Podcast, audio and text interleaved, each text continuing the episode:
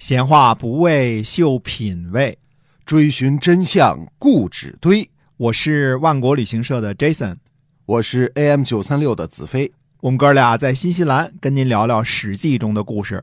各位听友，大家好，您现在收听的是由新西兰万国旅行社 Jason 为您讲的《史记》中的故事。那我们除了会讲《史记》之外呢，我们也是新西兰本地的这个二十三年的旅游企业啊，在本地是非常非常有口碑的。那另外呢，我们在这段时间呢，我们也推出了万国到家这样一个微信上的小程序，然后呢，可以把新西兰的这些好东西呢介绍给我们在国内的朋友哈。哎，是的，我们这次跟大家说说呢，三文鱼。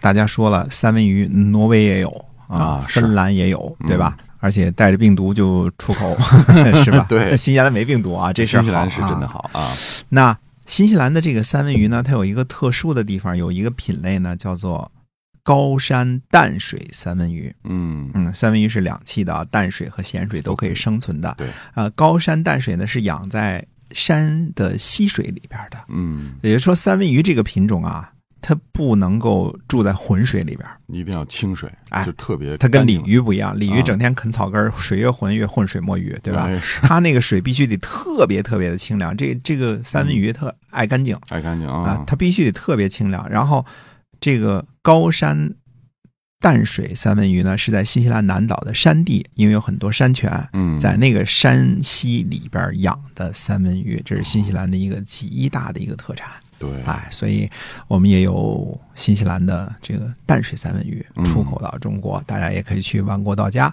啊。还是那句话，可以用微信支付，可以顺丰到家送到您家里去。对，希望大家也关注一下，价格非常的优惠啊，，对，而且新西兰的这个三文鱼呢，它的这个味道的确非常非常的好很啊，干爽，嗯少油啊啊对然后就吃起来而且这完全不一个样三文鱼的油呢，它是属于呃叫做非饱和脂肪，对啊，就是对人体是有益的，对它是这个吧脂肪是好的脂哎肪。对，好脂肪嗯哈，，咱们接着讲《史记》中的故事。好，上回呢，我们在讲魏齐结局的这个故事的时候啊，第一次提到了信陵君和侯嬴。其实呢，他们的故事还没有开始呢。嗯，呃，战国四大公子的故事呢，我们讲了很多孟尝君的啊嗯，讲完了啊嗯，讲了一些平原君的故事，呃，甚至讲了一些春申君的故事，但是还从来没有涉及过信陵君。信陵君是第一次出场，感觉并不是特别磊落的人啊。哎，千万不要有这种感觉，也希望听众朋友们不要留下这样的印象啊嗯！特地要纠正一下。虽说信陵君第一次亮相呢，稍微有点瑕疵，但是这个事情呢，我们要全面考虑。魏齐是魏国的贵族，因为得罪了范雎而被秦国追杀，这事儿恐怕已经尽人皆知了。嗯，要知道，在刻意追杀魏齐的人是天下最有权势的秦国的丞相范雎和最强大国家的大猫秦昭王。而秦昭王也不是闹着玩的，为了要魏齐的命，居然把平原君诓到秦国，并且直接予以扣留。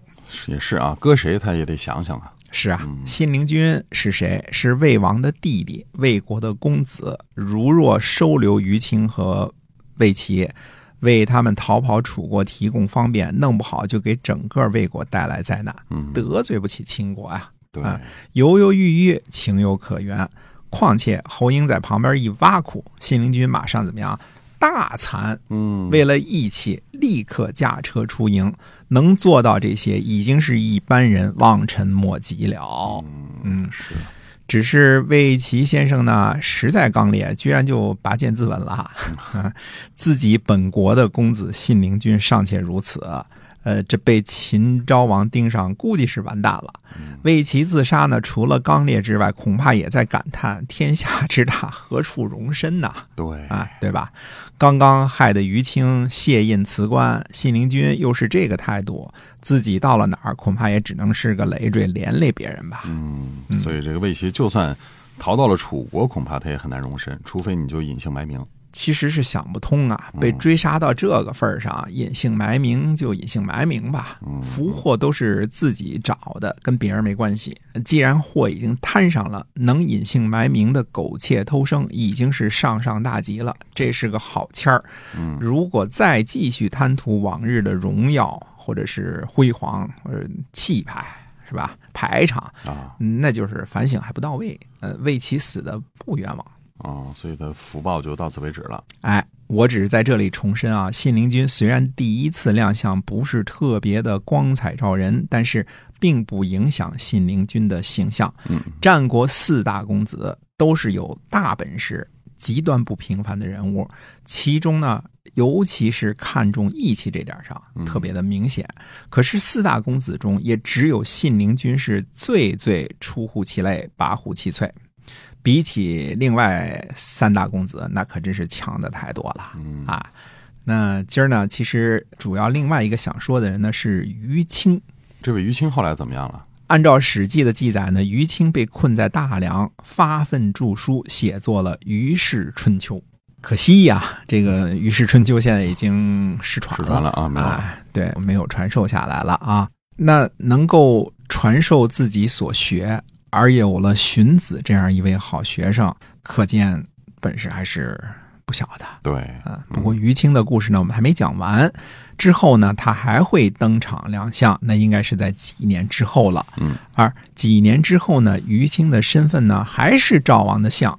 那由于记载的缺失啊，我们呃只能推断说，于清在大梁收徒著述之后呢，又被赵王给请回去了。那这种事儿我们现在也常见啊，嗯这个嗯嗯公司某个员工辞职之后，后来又被老老大给请回来了，这是常常见的事儿对啊。嗯呃，不过这个纯属猜测，实在是没有任何佐证。否则你只看《史记》当中的记述呢，你会发现前后记述有所矛盾啊。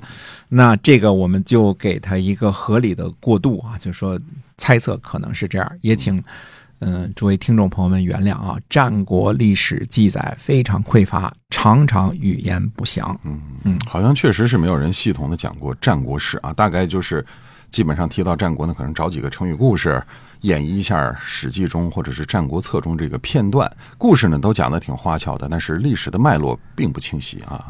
这个难呐、呃能够讲讲假的苏秦、张仪，讲讲战国四大公子合纵连横的故事、吕不韦的故事，那已经不简单了。嗯一般人嗓音好的都这么干。我也是在做这个讲座之后呢，才发现这其中真真假假、虚虚实实，想要挖掘战国历史的真相，真的是太不容易了。嗯，跟春秋不一样了哈。嗯那这位于清是个有大本事的人，他能够自个儿著书，而且教了那么有名的荀子，他肯定不是一普通人呐。哎，就是非常可惜，这个《于氏春秋呢》失传了，嗯呃，找不到他原来的那个著述什么样了。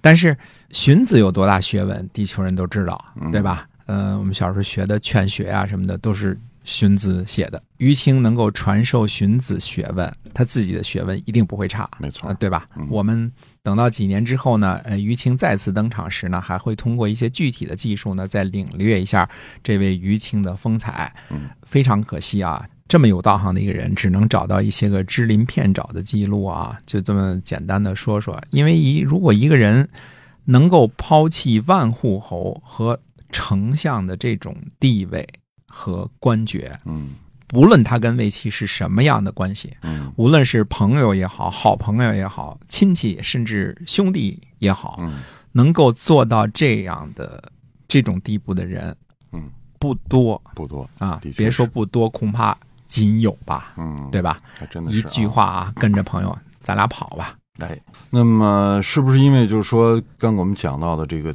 资料的缺乏，所以呢，这个本身不是特别好讲哈。嗯然后现在我们只能做到每周两更啊。是的，这是主要的原因啊，在这里也借机呢跟大家说声抱歉啊哦嗯，不是我懒惰，实在是查阅资料耗费的时间太多了，所以做不到每周五更，否嗯则我就自己更 了。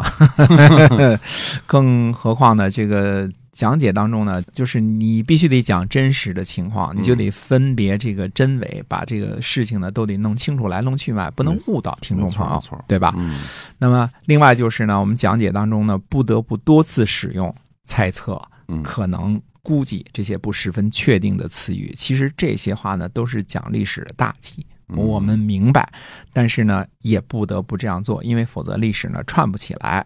呃，但是这些个不确定性啊，呃，我真的是没办法，它就不像讲述春秋的时候那样，所谓我们说文章千古事啊，各位可能也会再次感悟到，像孔夫子是个多么伟大的人。就单凭修《春秋》这一件事儿，他可以已经算作不朽了。呃，而修史居然并不是孔夫子最伟大的功业。那孔夫子历代被尊奉为圣人呐、实至名归。嗯，没错哈。嗯好，那么我们今天啊《史记》中的故事呢，就先跟大家讲到这儿，咱们呢下回再见。记得关注我们的万国道家，我们会把产自于新西兰的最优质、最新鲜、最好吃的这个东西呢，哎，介绍给大家。万国道家微信里搜索一下小程序就可以找到了。我们是由新西兰万国旅行社的 Jason 为您讲的，下期节目再会。再会。